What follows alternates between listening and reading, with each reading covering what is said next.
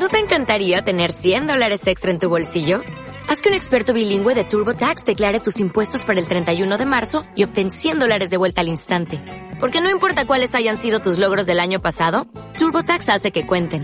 Obtén cien dólares de vuelta y tus impuestos con cien por ciento de precisión. Solo con Intuit TurboTax. Debes declarar para el treinta y uno de marzo. Crédito solo aplicable al costo de la presentación federal con TurboTax Full Service. Oferta sujeta a cambios o cancelación en cualquier momento.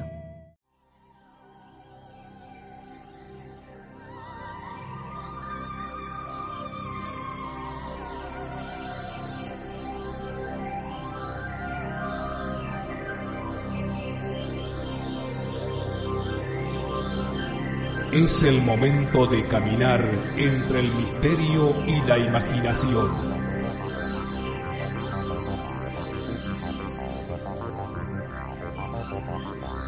Es el momento de caminar al filo de la realidad. Conduce Gustavo Fernández. Junto a Quique Marzo y Emanuel Giudice.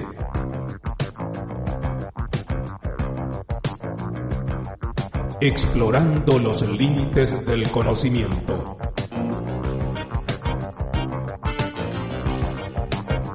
Locución: José Ruiz Díaz.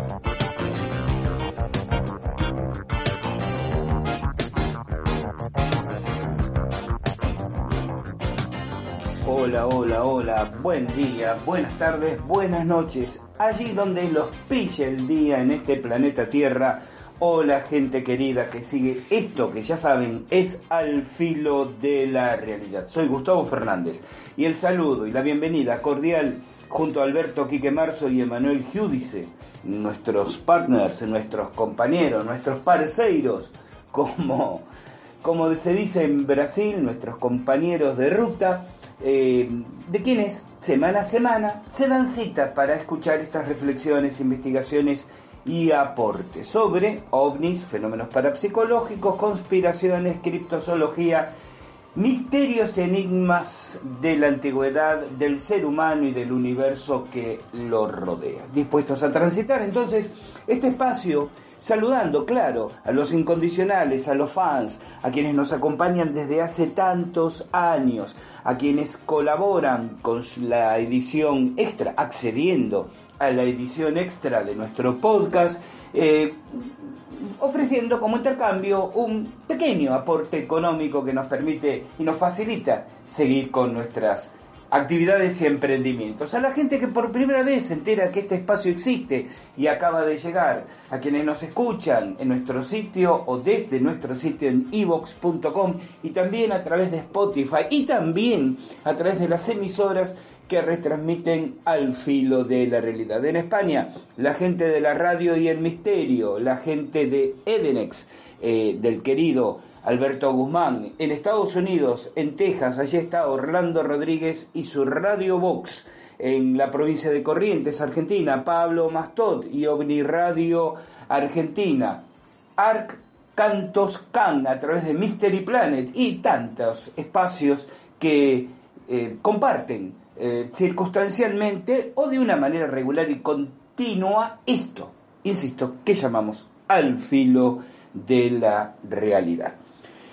Vine, como decía la, la, la vieja canción de Moris. Moris era un cantante de rock argentino de aquellos tiempos gloriosos de fines de los sesenta, principios de los setenta, si bien tuvo una permanencia eh, con desti- distintos picos de, de interés en los ochenta y cuando fue el resurgir del, del rock argentino a instancias de la Guerra de Malvinas. También algo de los noventa, pero entre fines de los sesenta y setenta ahí estaba Moris, ¿no? Con, con, con su voz cascada y su guitarra mal afinada, cantando unas canciones que por lo menos en aquel entonces, tiempos de nuestra adolescencia, eh, le daban ese, ese toque simplista, ingenuo y a veces extraordinariamente absurdo que creíamos tener de la vida, ¿no? Y había una canción que se llamaba Ayer no más. Ayer no más, mis familiares me enseñaban que hay que tener dinero para ser feliz. Hoy desperté y vi la ruina de mi cuarto. Ya todo es gris y sin sentido. La gente vive sin creer. Bueno, ayer nomás eh, regresaba de, de Brasil y que, quería simplemente comentarles la, la, la hermosísima experiencia de convivencia que fueron quince días en la finca sitio conventina de los queridos amigos Sandro Ferraz Oliveira y su esposa Icaci, en cercanías de la ciudad de San Roque, a su vez muy, muy próxima a San Pablo, donde estuve dictando un instructorado en autodefensa psíquica y una nueva, la segunda ya en Brasil, formación de guía de Temazcal, que es la número cuarenta y nueve de las que venimos de, dictando, ¿no? Y la verdad que fue una experiencia apasionante. Esos quince días eh, desarrollando mi portuñol. Ustedes saben, bueno, si no lo saben les cuento, que hay como una especie de dialecto eh, montado a caballo de la, en la frontera entre Argentina y, y Brasil, que se llama portuñol, ¿no? Una mezcla de portugués y español. Eh, que con mayor o menor acierto, que quienes transitan esa frontera aprenden casi por osmosis para poder comunicarse de ambos lados. Aunque yo digo, algunos hablamos más, más que portugol, eh, portuñol, hablamos espagués. Eh, y bueno, fue una interesante experiencia dar esas formaciones, especialmente la autodefensa psíquica, porque le contaba al regreso a mis amigos y a mi familia, una formación temazcalera tiene mucha actividad física, mucho, mucha participación física. Uno da explicaciones teóricas, claro que sí, pero mucho tiene que ver con la acción, la, la preparación del I N I P I, del lugar ceremonial, eh, bueno, la ceremonia en sí misma, el aprontar todos los elementos, la eh, instalación e iniciación del fuego, o sea, toda una serie de procesos que a cada veinte palabras que uno dice hay diez minutos de trabajo intensivo, ¿no? Pero, pero autodefensa psíquica, que incluye estos conceptos propiamente filosóficos del esoterismo, es pura teoría, ¿no? Eh, puro, puro filosofar. Y la verdad que fue, gracias al esfuerzo de, del nutrido grupo que asistió, eh, que nosotros bromeábamos y decíamos, les vamos a ofrecer dos talleres, uno de autodefensa psíquica y otro de español, ¿no? Y valiéndonos por ahí del traductor de Google, este bendito Google, ¿no? Estés en los cielos. Eh, fuimos durante tres días avanzando exclusivamente inmersos en el apasionante mundo de la autodefensa psíquica, ¿no? Y, y feliz, feliz de, del resultado, de la respuesta, del entusiasmo de la gente y del formal compromiso que tomamos de, en agosto de este año, regresar, regresar otra vez a Brasil, regresar para realizar una segunda formación de autodefensa psíquica y una nueva formación de guía de Temazcal, cumpliendo la consigna de los abuelos, de que la medicina y el conocimiento se, se expandan, ¿no? Y yo tomando el compromiso formal de dedicar los próximos meses a estudiar eh, ordenadamente e intensamente, intensivamente debería decir, portugués, para poder entregar con, con calidad formal de comunicación los, los contenidos, ¿no? Así que me estoy yendo ahora en unos pocos días a, a Capilla del Monte, la, la, la ultérrimamente mítica capital espiritual de la República Argentina, eh, como dice el amigo Fernando Diz.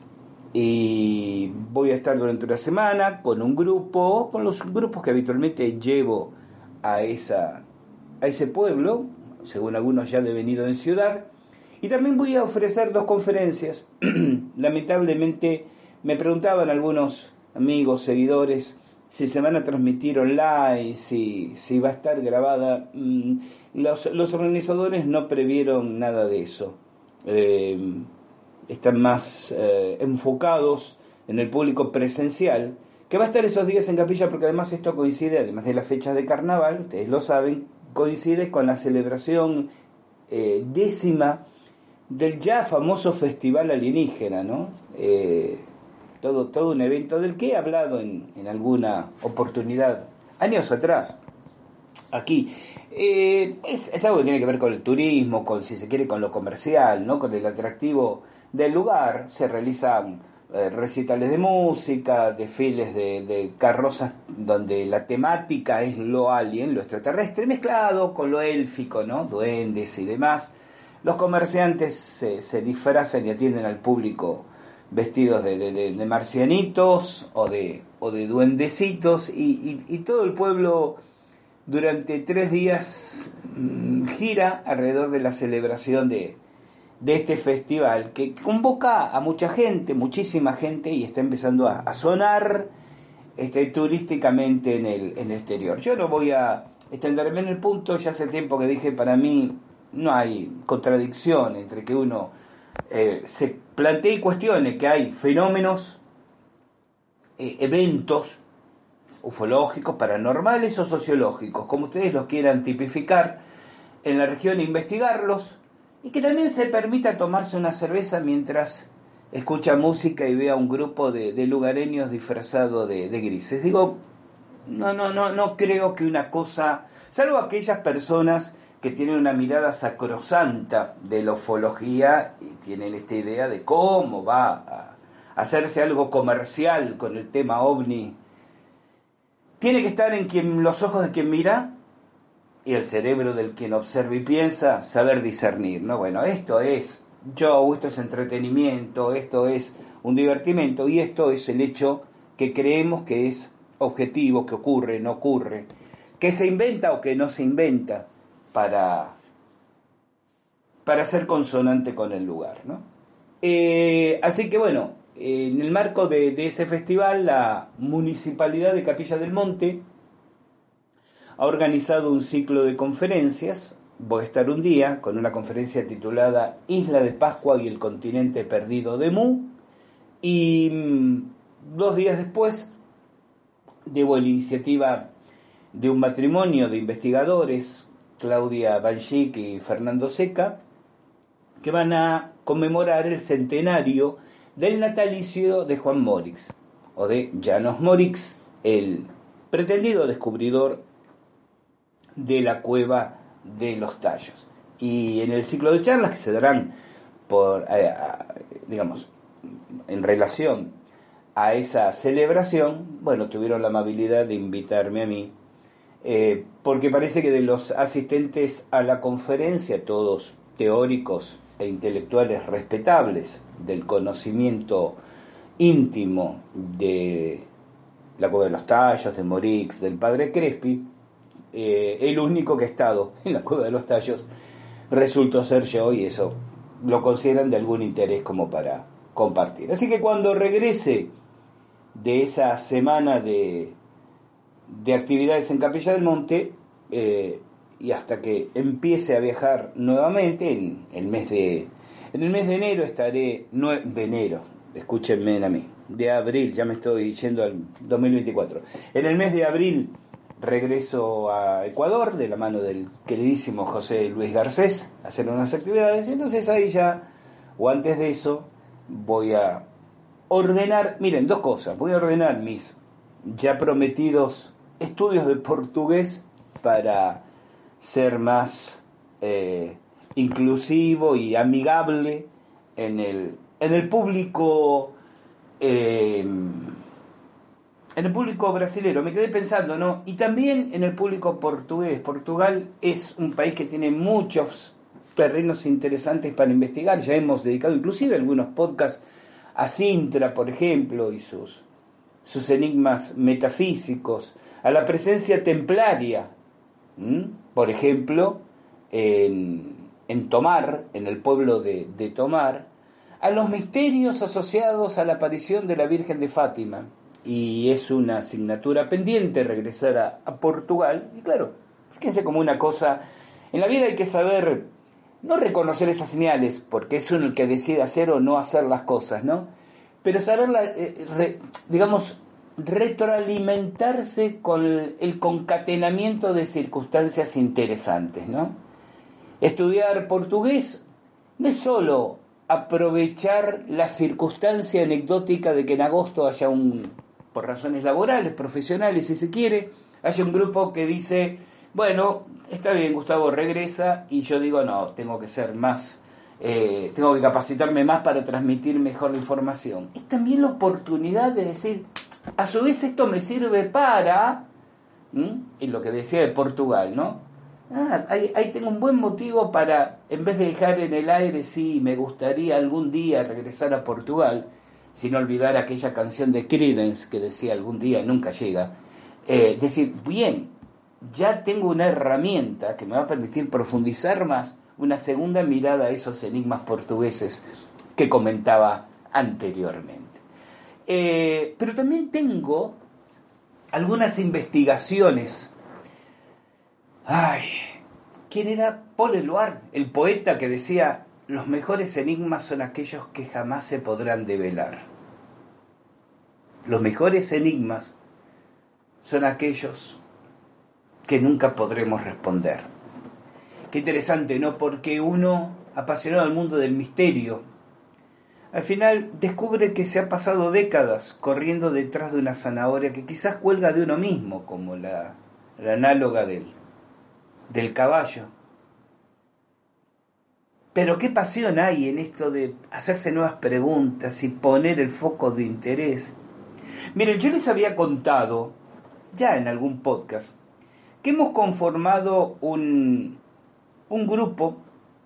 La idea original era circunstancial, el tiempo dirá si continúa, porque acá hay muchos amigos de por medio, está Marcelo Metayer, está Adrián Varela, Quique y Emanuel, claro, y un servidor, cinco simplemente, que bajo el pomposo título de Proyecto Uritorco decidimos investigar algunos detalles puntuales de... de la fenología que ocurre alrededor del Cerro Uritorco, ¿no? Especialmente con, con las actividades de, de, de, de, de Ángel Cristo Acoglanis, de que no voy a volver ahora a hacer una síntesis porque hemos tratado el, número, el tema innúmeras veces en el filo de la realidad, y a los interesados los remito a que lo busquen. Sin embargo, lo que empezó siendo un proyecto de investigación circunscripto a un ámbito concreto de la multifacética y polícroma fenomenología capillense, se transformó, y esto simplemente por la retroalimentación exponencial de la curiosidad de los participantes del grupo, en un collage donde empezaron a surgir tantos temas, el tema humo, por ejemplo, y aspectos incidentales o colaterales del fenómeno humita, sus ramificaciones en Argentina, grupos sectarios que nacieron del mismo. Eh, para citar solo, solo un ejemplo, ¿no? Un momento llegó en que el grupo dijimos, muchachos, nos habíamos reunido para investigar específicamente esto. Y se abre así como un abanico de, de, de innumerables ideas, preguntas, curiosidades, esto que dije antes, alimentado por la curiosidad alternativa.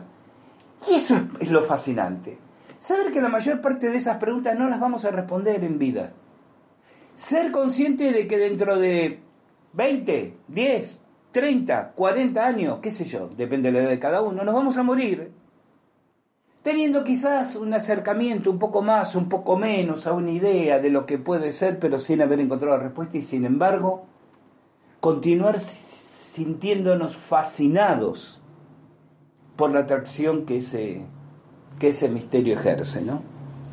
Entonces les decía, tengo para, para los próximos meses una cantidad de,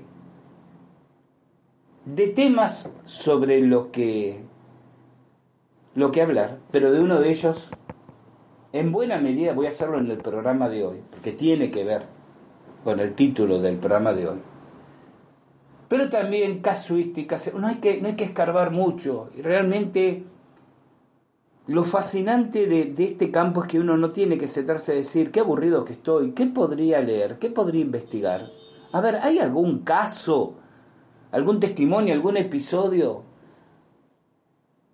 sobre el cual regresar y dedicarle esfuerzo y tiempo, porque la verdad que no tengo nada para hacer? No.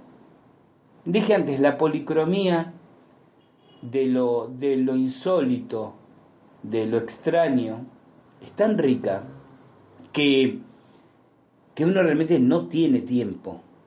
Y si especialmente a esa diversidad temática le agregamos el terreno de, de las conspiraciones, lo conspiranoico, como nos gusta bromear aquí, jaja, bueno, entonces ya tenemos cartón lleno y festín completo, pues, pues la realidad nos da muchísimos, muchísimos elementos en, en ese sentido. Miren, desde lo que está pasando entre el Pentágono, eh, el Congreso, eh, la admisión, eh, en por momentos parece que descubierta, por momentos parece que velada, de lo eh, de la aparición de... Ah, ahora le dicen W A Ps, ¿cierto? No le dicen ovnis, ahora es. Lo cool es llamarlos W A Ps en cielo estadounidense.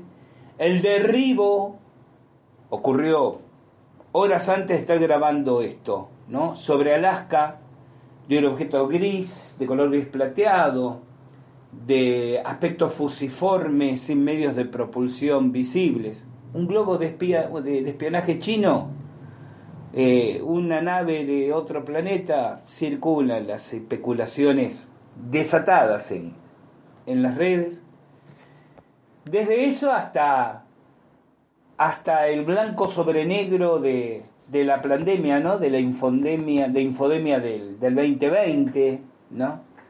La, la construcción de, de nuevas ventanas de Overton de cara a los próximos años, en lo manipulatorio, en lo, en lo ideológico. Miren, aquí en Argentina, cuando fue el tema del bichito coronado, hubo, como en todos los países, ¿no?, varios médicos que de buenas a primeras se transformaron en estrellas mediáticas, por ser también propulsores del, del miedo, de la paranoia, de la locura. Y hace dos semanas, no más, que están apareciendo en todos los medios tratando de tomar desesperadamente distancia de lo que en definitiva no admiten, ellos mismos dijeron dos años atrás. Aquí en Argentina, para mis oyentes de Argentina, cito dos: Claudio Cini y Conrado Stoll.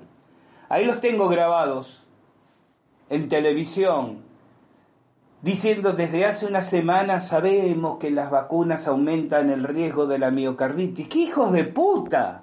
Lo dijimos hace un año y medio, apenas empezaron a circular los primeros estudios no convencionales, diríamos, eh, no... no Eh, for, de, a ver, no funcionales al mercado, ¿se comprende? Que decían, atención, que aquí no hay pruebas y que una de las consecuencias puede ser aumento en, en riesgos cardíacos. Y ahora estos señores dicen que desde hace una semana sabemos que si usted se va a vacunar, primero tiene que hablar con el médico y evaluar riesgo-beneficio. Y cuando, está bien, no me voy un año y medio atrás, ¿me voy cuánto? ¿Siete meses? ¿Ocho meses? Uno hacía un comentario, los verificadores de datos independientes, entre comillas, te baneaban la publicación, te la censuraban. Muchos de nosotros en redes estamos en situación que cuando alguien trata de pedir solicitud de amistad, le aparece una alerta: ¿estás seguro que le querés pedir amistad a Gustavo Fernández? Porque mirá que ha publicado mucha información falsa. Te saltan todos estos títeres, como Zuckerberg, por ejemplo, que ya hace rato dijimos, a ver, agarrado del cogote por el F B I, era obvio que se iba a transformar en un idiota útil a cualquier directiva de control de la población que le dictara. Así que el ámbito conspiranoico nos da muchísimo material. Estoy ahí trabajando en... en ciertos matices esotéricos, digo esotéricos en el sentido de sociedades esotéricas vinculadas al, al asesinato de Kennedy. Estoy preparando material que muy posiblemente sea el siguiente podcast, o como mucho dos hacia adelante, sobre, permítame decirlo así, el aspecto Illuminati de Disney. ¿Mm? Hay, hay tantas cosas, hay tantas cosas. Me informan que en la provincia de Córdoba cerca de la frontera con la provincia de San Luis, apareció una cabeza vikinga de origen desconocido, tallada en la montaña. Así que ya estoy planificando hacerme el tiempo y los recursos para correr al lugar a, a investigar. Y mientras tanto siempre suelen aparecer nuevas, nuevas instancias de investigación, ¿no? Así que después de casi veinticuatro minutos de una aburrida introducción, lo siento mucho, muchachos, chicas, ustedes saben que no es que Al Filo de Realidad sea esto, yo soy esto. Comienzo a hablar y de pronto una idea se asocia con otra y nos va llevando a navegar en el horizonte inmenso, infinito del divague especulativo. Nos vamos entonces a la primer pausa en El Filo de la Realidad, y cuando regresemos reflexionamos sobre masonería y otras sociedades esotéricas.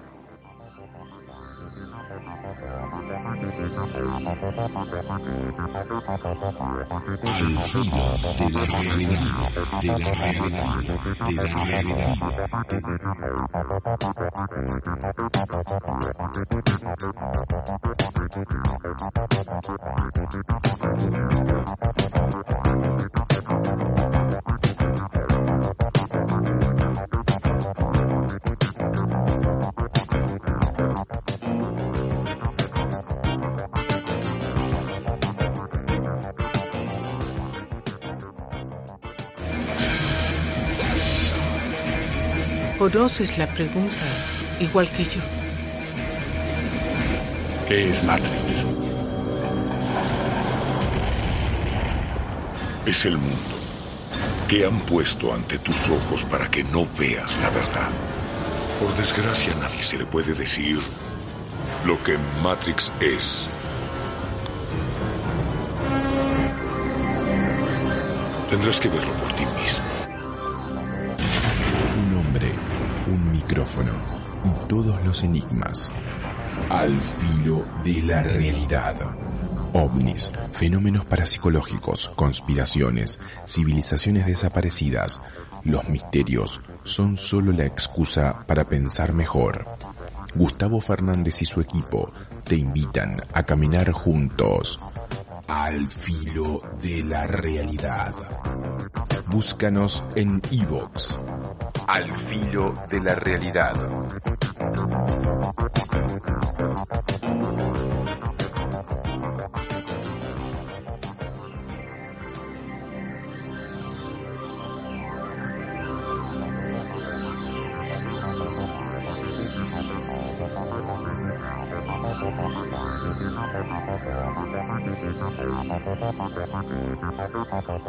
Si disfrutas de los contenidos de Al Filo de la Realidad y quieres colaborar con nosotros para que de alguna manera podamos entre todos financiar nuevas investigaciones de campo, optimizar nuestros recursos en internet, compartir nuevas investigaciones y material, recuerda.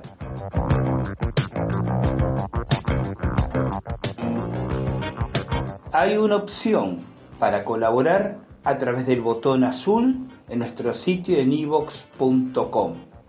A través de él y por menos de tres euros al mes vas a ayudarnos y a transitar con nosotros esta singladura de investigaciones y reflexiones.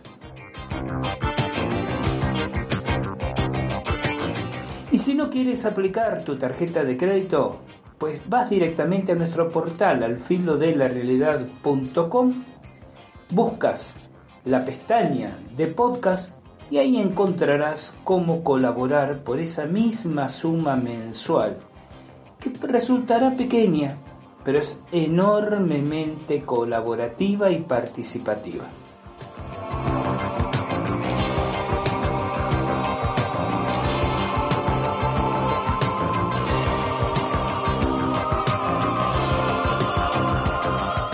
Y de esa manera tendrás acceso a una edición especial, un extra, un podcast Al Filo de la Realidad extra todos los meses. tímida y pálida devolución de lo que significa para nosotros que nos acompañes con tu aporte.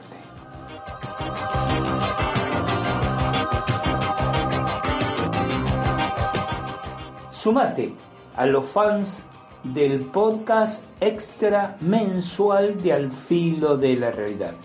Sumate al equipo de patrocinadores y entusiastas que acompañan nuestro trabajo.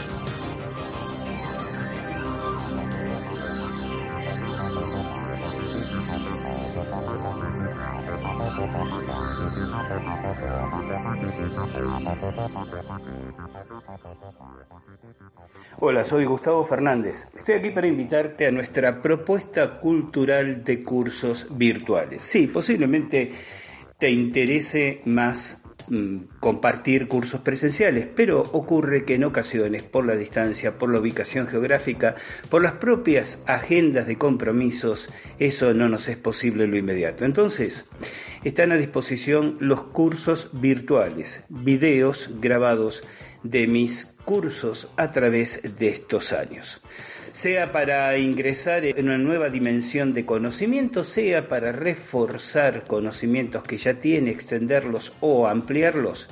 Tenemos hoy por hoy trece propuestas que pueden interesarte. Te cuento nuestro habitual, tradicional, nuestra nave insignia, el profesorado en parapsicología aplicada, el más extenso, que ha tenido dos años de duración a través de los años, ahora disponible en video.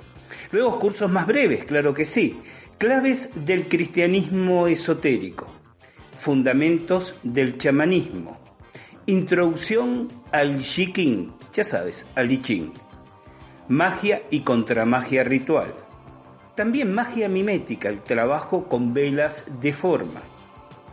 El instructorado en autodefensa psíquica, el profesorado en tarot egipcio y marsellés, los sueños y su interpretación desde la sabiduría tolteca, rituales ayurvédicos para vivir en armonía, armonización de viviendas y comercios, interpretación parapsicológica de los sueños, magia radiónica, una manera superlativa de entender la radiónica en sus entronques, paralelismos y mutuas extrapolaciones con la magia ceremonial.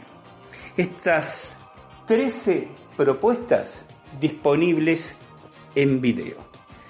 Comunícate con nuestro querido hermano de camino, José Luis Garcés, a su WhatsApp. Toma nota, signo más, quinientos noventa y tres, noventa y nueve, ochenta y nueve, setenta y seis, trescientos sesenta y cuatro. No importa en qué país te encuentres, José Luis o gestionará tu acceso a los cursos o te derivará a alguien de nuestro grupo de coordinación para que te atienda de manera personalizada y preferencial. Nuestros cursos virtuales, los del Centro de Armonización Integral, los de la Agrupación Difusora de Sabiduría Ancestral Casa del Cóndor, los que brindo y comparto yo, Gustavo Fernández, ahora a tu alcance. Te esperamos.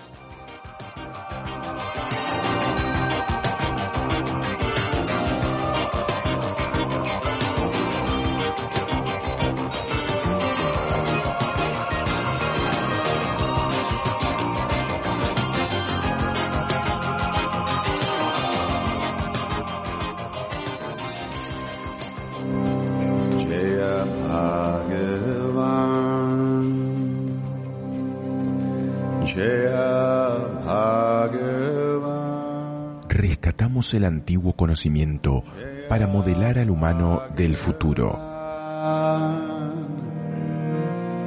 Sabidurías ancestrales en Al Filo de la Realidad.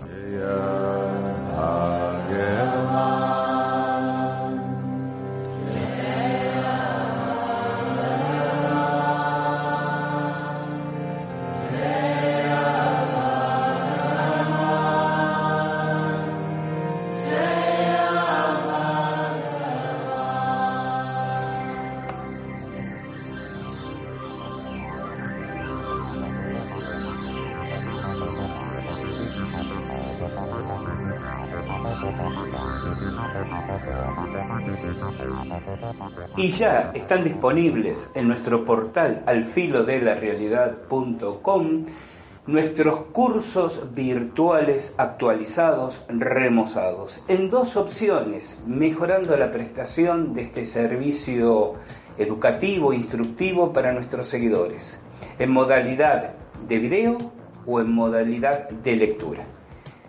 Si vas a al filo de la realidad punto com, haces clic en la pestaña Cursos, se te va a desplegar un interesante menú donde tendrás a tu disposición nuestros cursos grabados en video, clases que además se acompañan con un abundante material y dossiers de lectura, pero también una alternativa de cursos en P D F para lectura sumamente accesibles. La variedad de las temáticas, visita nuestro portal porque te va a sorprender.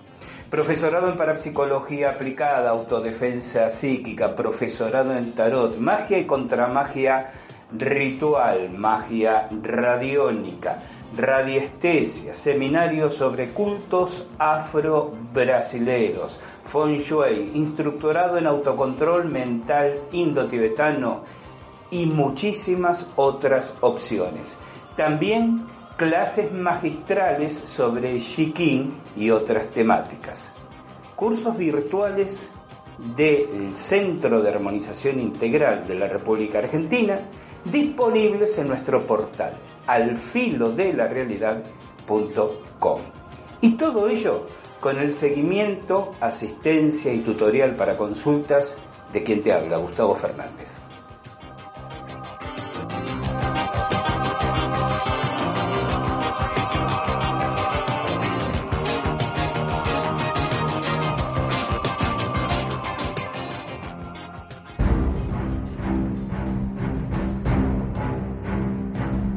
Estudia, trabaja, sé un buen marido o una buena esposa, lleva a tus hijos a la escuela, sé un buen padre y por sobre todas las cosas, no cuestiones nada. Conspiraciones. La verdad está entre nosotros, pero estratégicamente oculta. Conspiraciones. ¿Quiénes son los titiriteros que manejan los hilos de nuestro entramado social? Conspiraciones en Al Filo de la Realidad.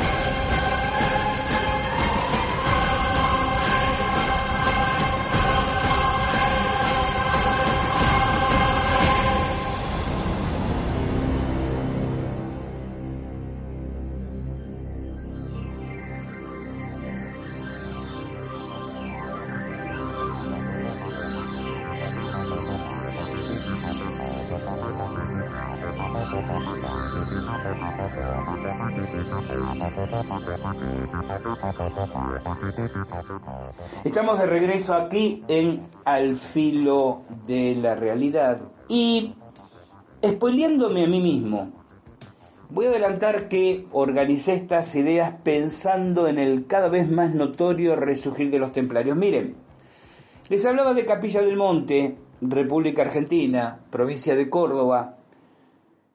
Ahí ha surgido, voy a ser prudente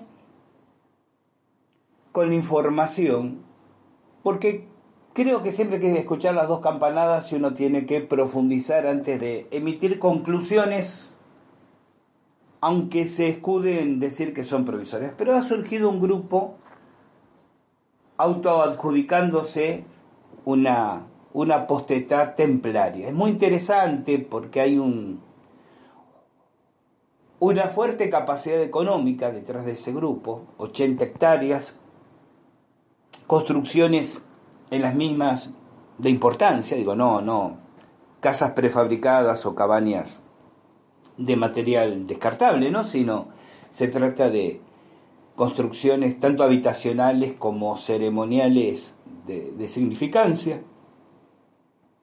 Una gran carga,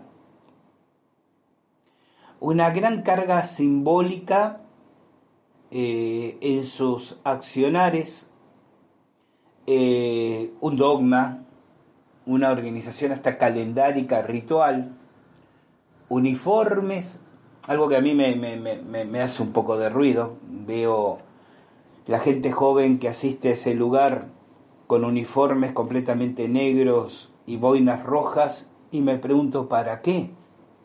Me hace acordar a los Faccio italianos, ¿no? Las, las legiones juveniles de Mussolini con sus uniformes negros, sin armas, pero por lo menos en tiempos previos a la Segunda Guerra Mundial.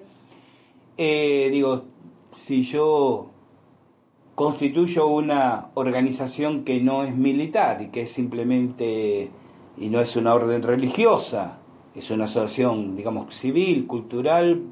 ¿Cuál es la idea, la, el, el, el metasignificado de ordenar que los miembros de nuestra comunidad vistan un tipo de uniforme? ¿Qué es el dominante plarios? Aunque obviamente recordarán algún artículo y algún podcast que he grabado. Yo siempre digo que tenemos que saber distinguir este neotemplarismo. Tienen todo el derecho de considerarse neotemplarios, pero no a querer ser identificados con los templarios históricos. Básicamente porque los templarios eran una orden monacal y guerrera, y estos no son ni monjes ni guerreros.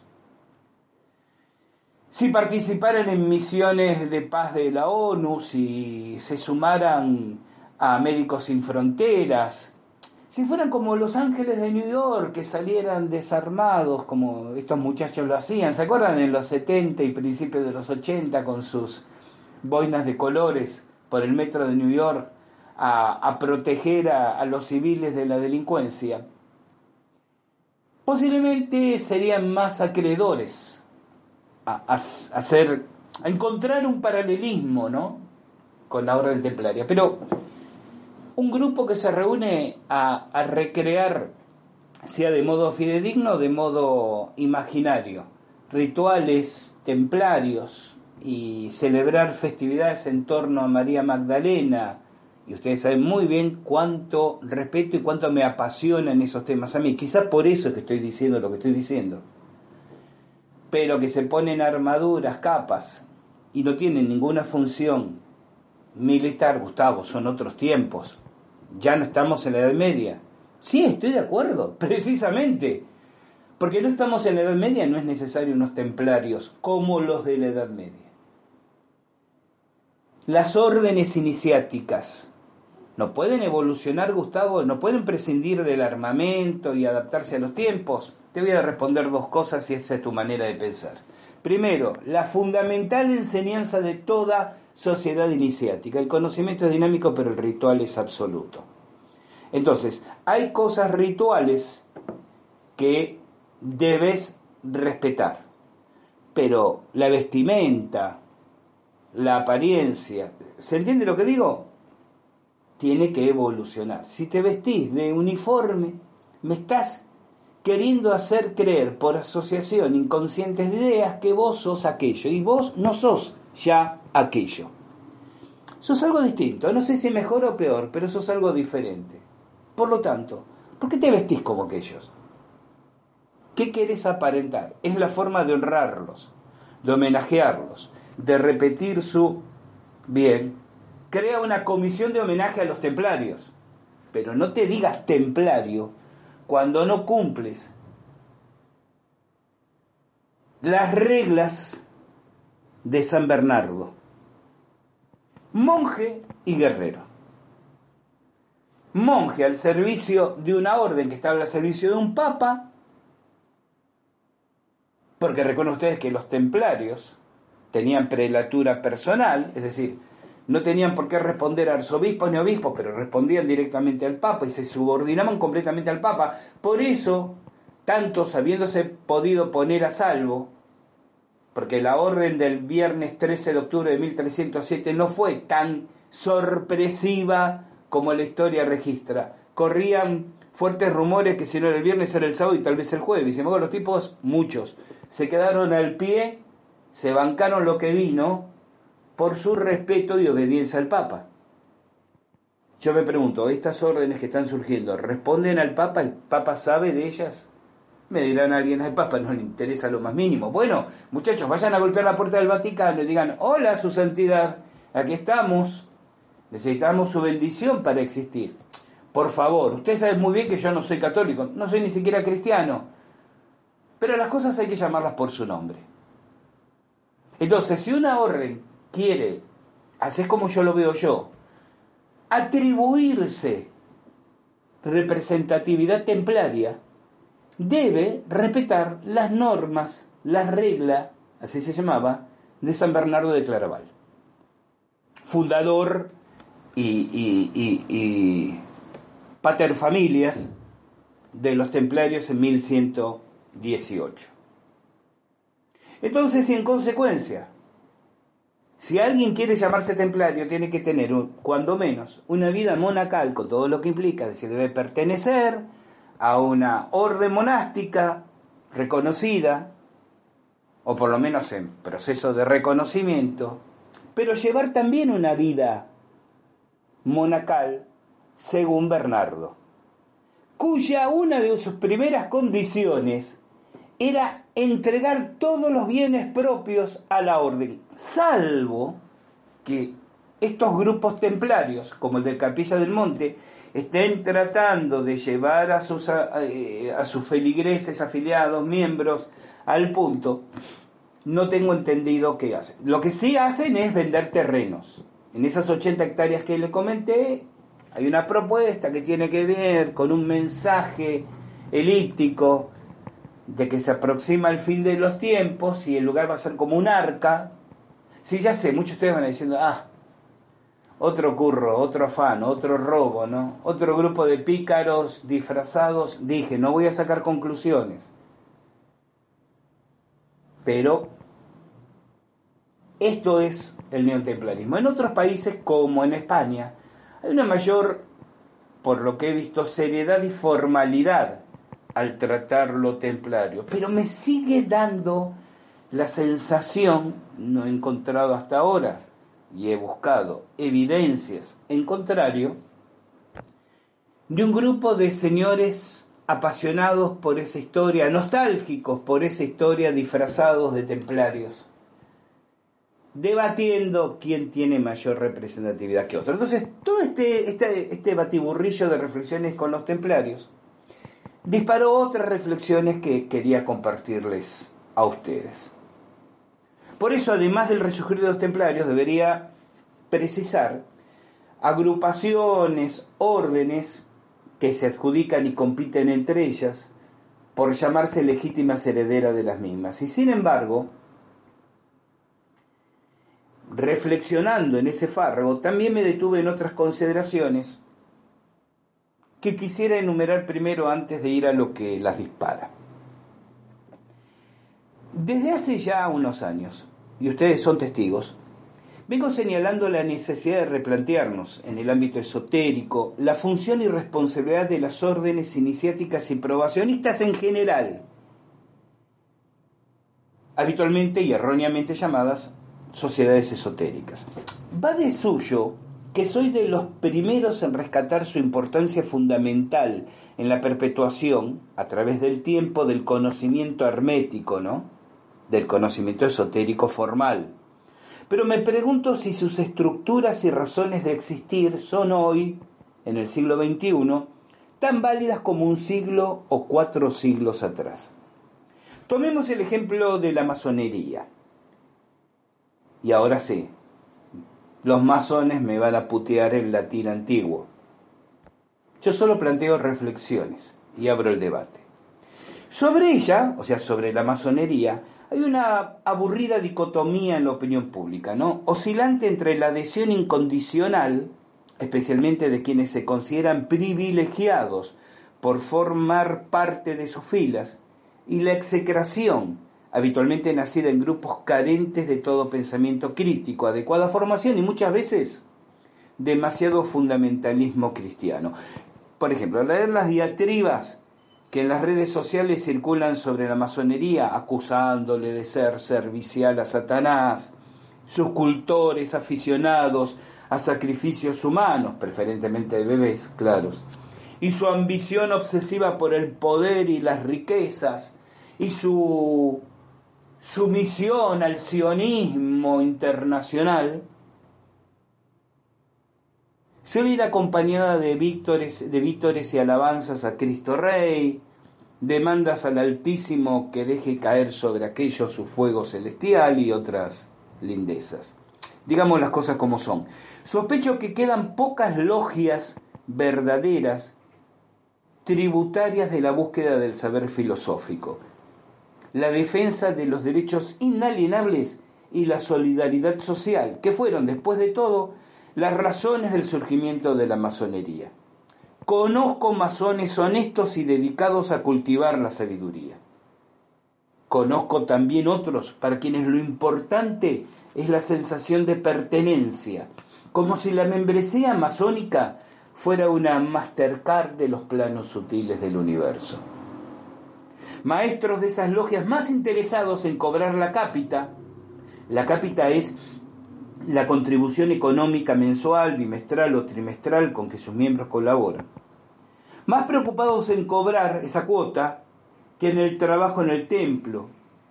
Grados iniciales, grados primarios, que ponderan con adusta soberbia sus conocimientos esotéricos que cualquiera hoy puede acumular con una visita a la librería esotérica de su ciudad. He tenido acceso a planchas.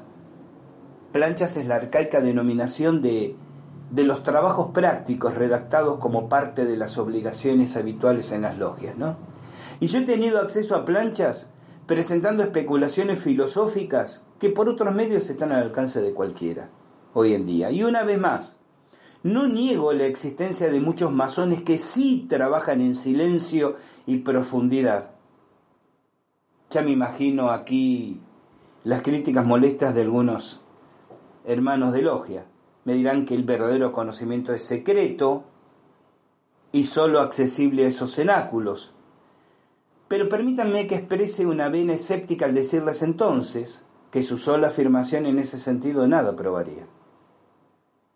Y además me temo que hay algunos más cuyo interés es otro: establecer alianzas comerciales o políticas, como un club privado, donde la demanda es ayudar al camarada por encima de todo otro interés. No sé si estoy muy en desacuerdo con ello, ¿eh? porque a fin de cuentas, cada uno elige acercarse, asociarse o extender la mano a quien su discernimiento le indique como el más correcto.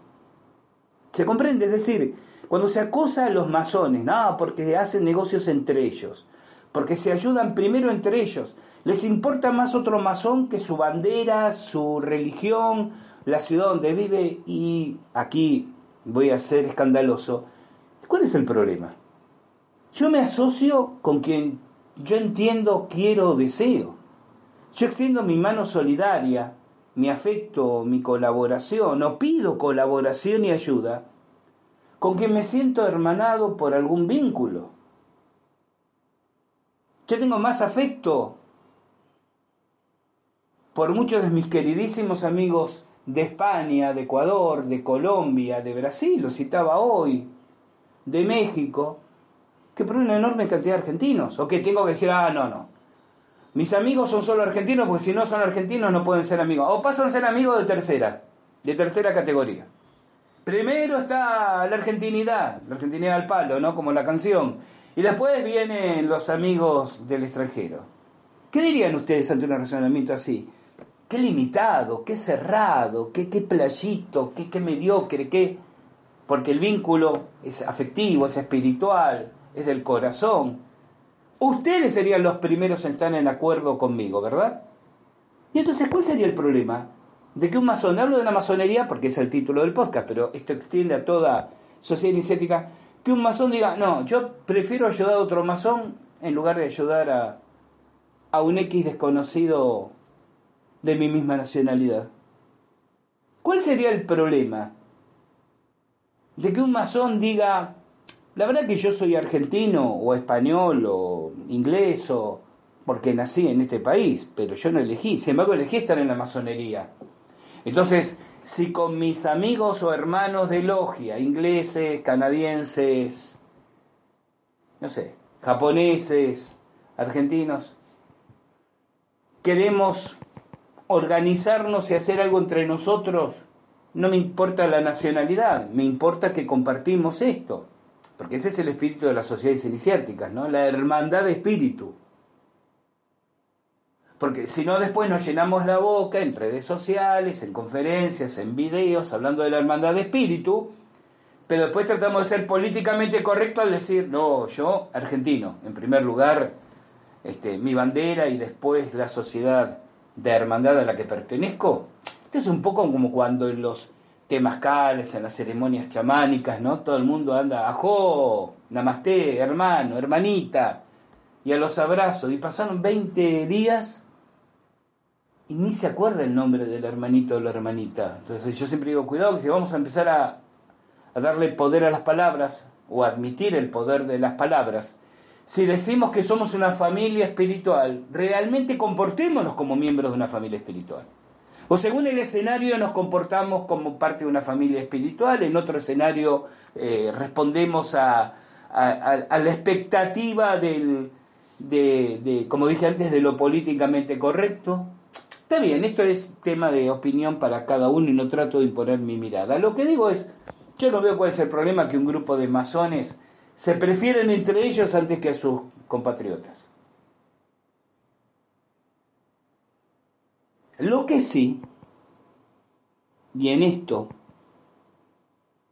lo que sí señalo, es el embanderamiento de superioridad metafísica con que todo eso en muchas ocasiones se disfraza. Me parece bien que un grupo de personas se reúnan para obtener logros lícitos. No me parece tan bien que lo hagan para los ilícitos, como alguna que otra logia, como la recordada P dos, ¿no? La propaganda D U E, de triste historia aquí en Argentina, lo ha hecho. Pero es claro que la existencia de algunos delincuentes no implica que todos lo sean. Porque alguien puede señalarme miembros de la masonería que fueron grandes delincuentes internacionales. Sí, pero eso por carácter transitivo significa que todos lo son. Porque se juntaron una docena de judíos y lo decidieron este, entregar a Jesús al cadalso en lugar de Barrabás, que eran judíos también, ¿no? Les recuerdo, todos los judíos son culpables, como se, se decía en tiempos de la Inquisición. ¿Comprenden esto? El tipo de Inquisición, decíamos, cuando leemos y nos informamos, qué, qué bestias, qué brutos. Mira si perseguir a todos los judíos porque por el pecado aquel ancestral, no porque un puñado de judíos estuvo involucrado en la ejecución de Jesús. ¿Y ahora qué? Vamos a perseguir a todos los masones porque algunos masones están involucrados en delitos, o sea, estamos haciendo lo mismo.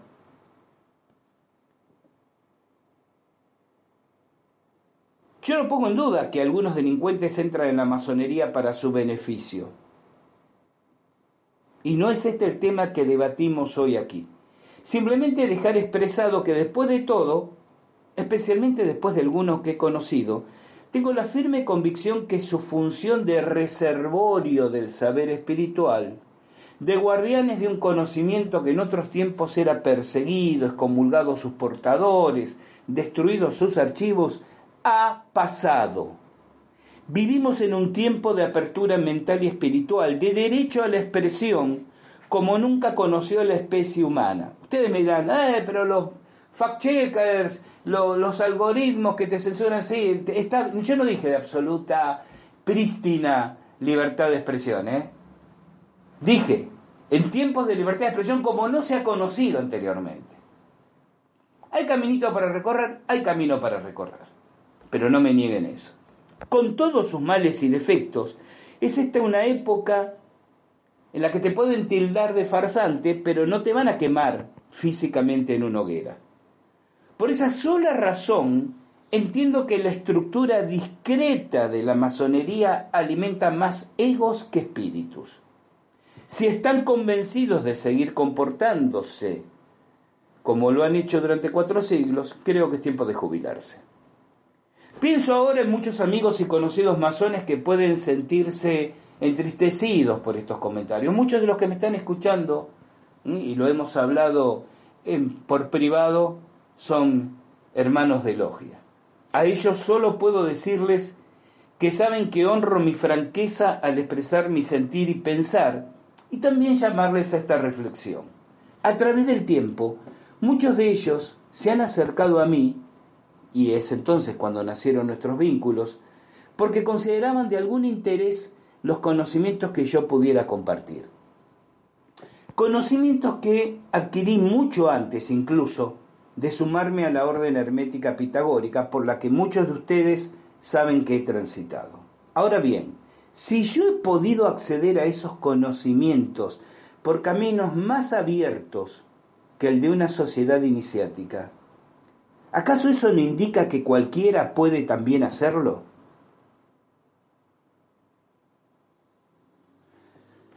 Por eso, estas reflexiones tienen como destinatario dos públicos.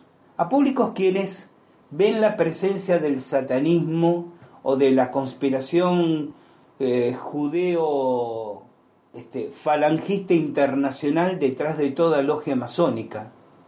¿Mm? Hay que preguntarse hasta dónde su, su percepción no está de alguna manera matizada. No hay un sesgo de aceptación. Este tema, es, ese tema del sesgo de aceptación. Ustedes dirán, Gustavo, aburrido en todos los programas citándolo. Gente, es que no se dan cuenta que nuestra vida está condicionada por nuestros sesgos de aceptación. Entonces, simplemente el hecho de mencionarlo es para que no perdamos de vista, ¿no?, el mismo. Es decir, si alguien tiene el sesgo de aceptación de desconfiar de, del sionismo, o desconfiar de, de los judíos por una cuestión étnica, racial, entonces, claro, le va a resultar muy funcional retroalimentarse de esta teoría de que los masones y el judaísmo conspiran para hacer como Pinky Cerebro, ¿no?, los ratoncitos del dibujito animado. ¿Se acuerdan? ¿Qué haremos esta noche, Cerebro? Lo mismo que todas las noches, Pinky, tratar de conquistar el mundo.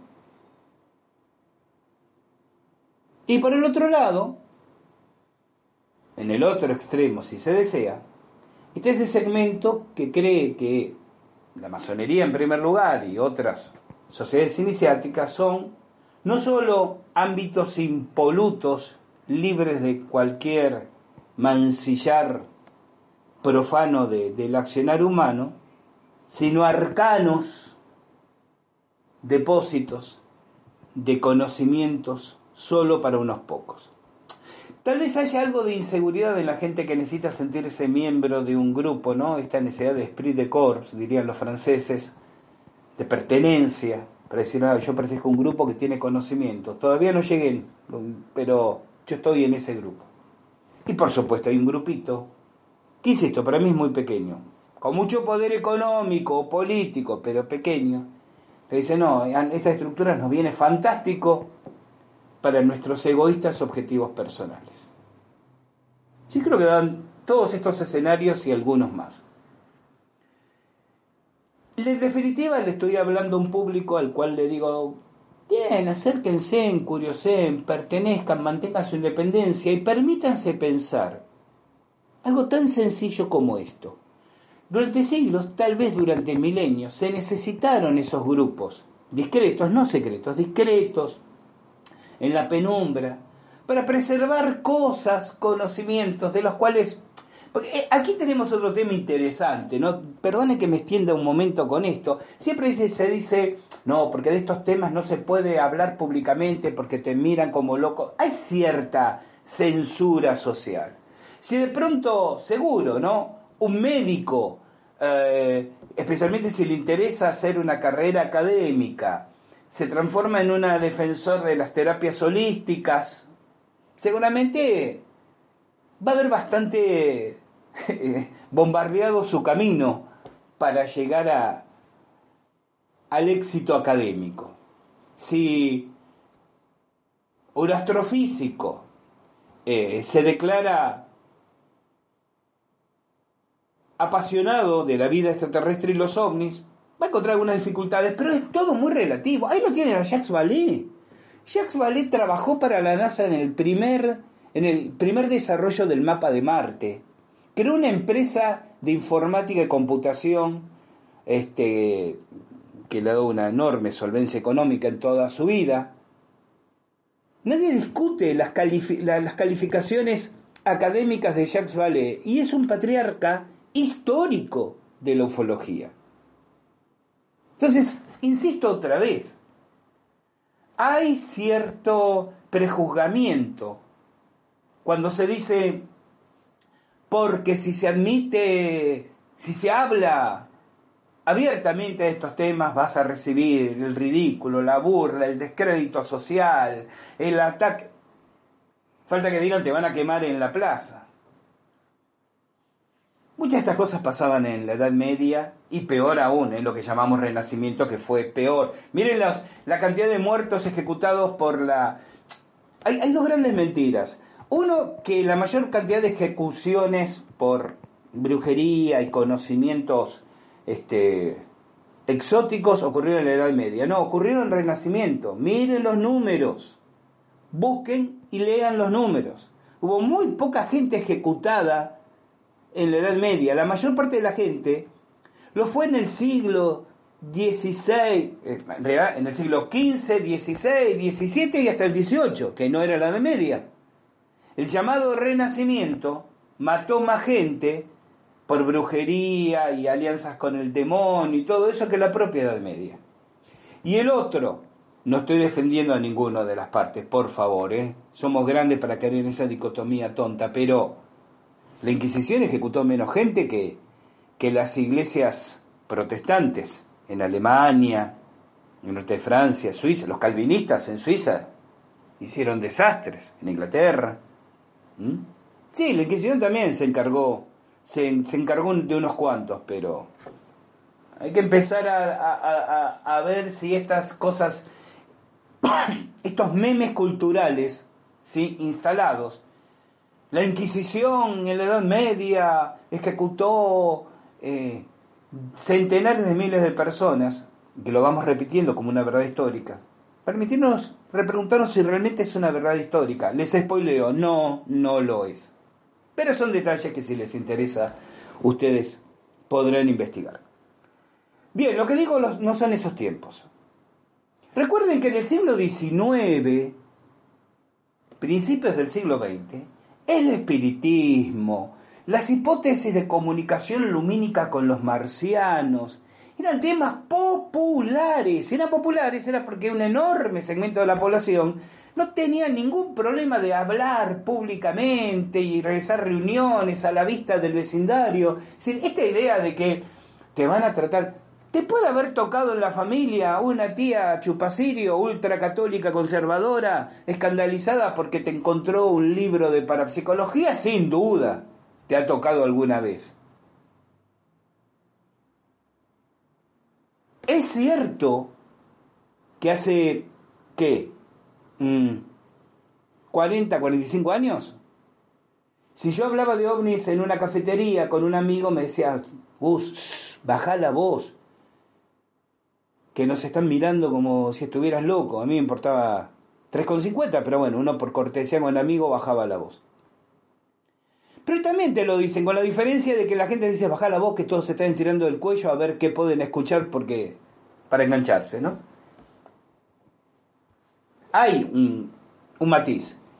Pero gente, yo tengo unos años, yo me acuerdo perfectamente, yo en los años setenta, muchos de ustedes no habían nacido, en los años setenta del siglo pasado, setenta y tres, setenta y cuatro, setenta y cinco, era columnista de ovni, era un pendejo de quince, dieciséis años, ¿no? pero era columnista de ovnis en dos canales de T V abierta de Buenos Aires, Canal trece y el viejo Canal siete, lo que hoy se llama la T V pública. Yo con quince años era invitado frecuente en programas de la tarde, junto, y aquí voy a citar nombres conocidos para los argentinos, Víctor Sueiro, José de Ser y Lali Cobas, que hacían el viejo programa Teleshow de catorce a diecisiete horas, de lunes a viernes. Y una vez por mes estaba Gustavito Fernández, sentado ahí con su grupo juvenil de investigación ovnis. Y la gente no me señalaba por la calle, no iba el loqui... en el barrio no decían, uy, está el, el loco de, del Gustavito, sino que en el barrio, en el barrio venían con el cholulismo de, uy, te vi en televisión. O sea, esta, esta idea de que necesitamos estas sociedades iniciáticas, porque de, de esta forma se preserva el conocimiento. Cuando uno entra, como yo he entrado, decís, sí, este es el conocimiento, pero me voy a la librería esotérica de mi ciudad, lo dije antes, y bueno, me gasto unos dólares y me llevo unos quince, veinte libros y, y soy un, un adepto grado quince por lo menos. No es un menoscabo de la masonería, templarismos, rosacruces, es simplemente un llamado a refrescar la atención. No hay ahí, ahí dentro, se conservan rituales, se conservan. También los rituales podrían compartirse fuera de la sociedad iniciática con ciertas precauciones, ¿no? La vieja enseñanza de que el, el alumno no debe llegar hasta el maestro, el, el maestro no debe llegar hasta el alumno, ambos tienen que caminar y encontrarse en el justo medio. Entonces, muchos de, de los ritos, ritos de, de, de, de, de tenida, ritos de paso, ritos de logia, de pronaos, de capítulo, podría celebrarse abiertamente. Porque se desacraliza si uno corrompe las intenciones, no el ámbito. Porque el ámbito es quién entra en este cuarto, quién no entra, quién pagó para entrar y quién no pagó para entrar. Eso me parece mucho más profanizante. Entonces sí, los ritos deben conservarse, son la columna vertebral, el rito conserva la energía de un linaje. Ahora imagínense si ustedes admiten esta mirada que estoy dando, si el rito transmite la energía del linaje, con todo lo que esa observación implica. ¿Se imaginan si respetuosamente el rito se compartiera de manera muchísimo más abierta a quienes manifiesten el interés de acercarse a ellos? No estoy diciendo la tontería de transmitir un rito por, por Zoom. No, no, estoy diciendo desacartonar el paradigma en que esa herramienta espiritual que es el rito, ¿no? Porque en última instancia de eso se trata, es compartida.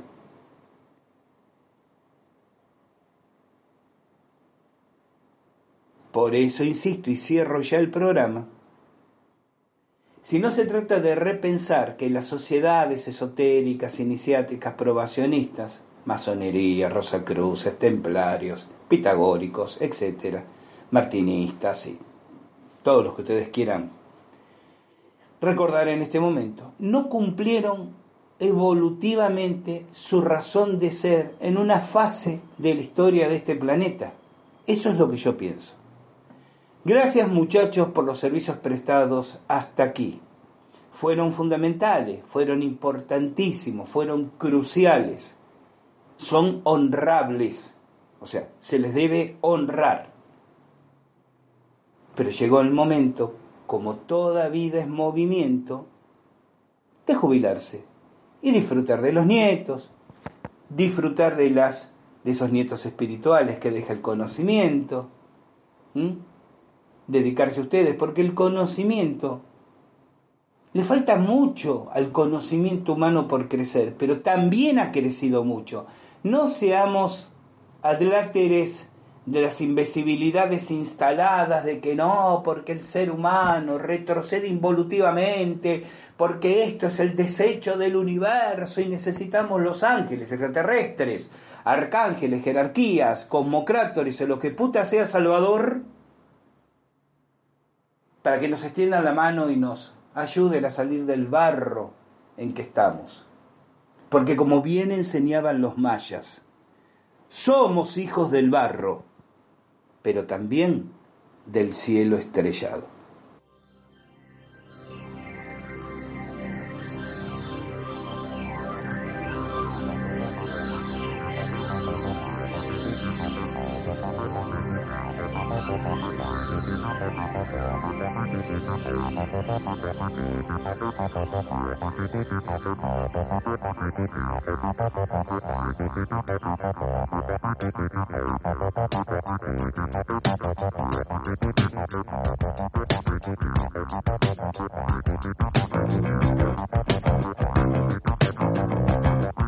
Hasta aquí hemos llegado con Al Filo de la Realidad. Gracias por habernos acompañado. El reencuentro fraternal, cuando la presentación les recuerde que llegó el momento de caminar al filo de los enigmas de todos los días. Soy Gustavo Fernández, los voy a estar esperando.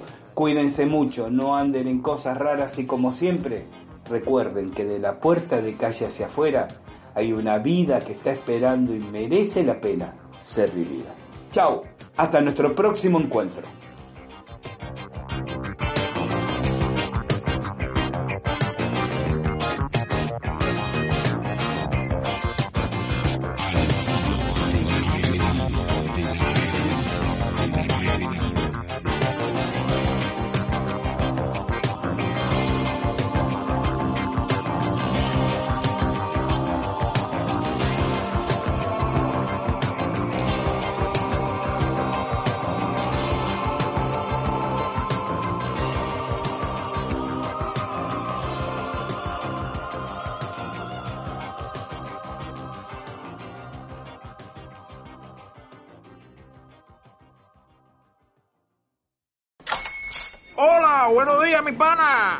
Buenos días, bienvenido a Sherwin-Williams. ¡Ey! ¿Qué onda, compadre? ¿Qué onda? Ya tengo lista la pintura que ordenaste en el ProPlus app. Con más de seis mil representantes en nuestras tiendas listos para atenderte en tu idioma y beneficios para contratistas que encontrarás en aliado pro punto com. En Sherwin-Williams somos el aliado del pro.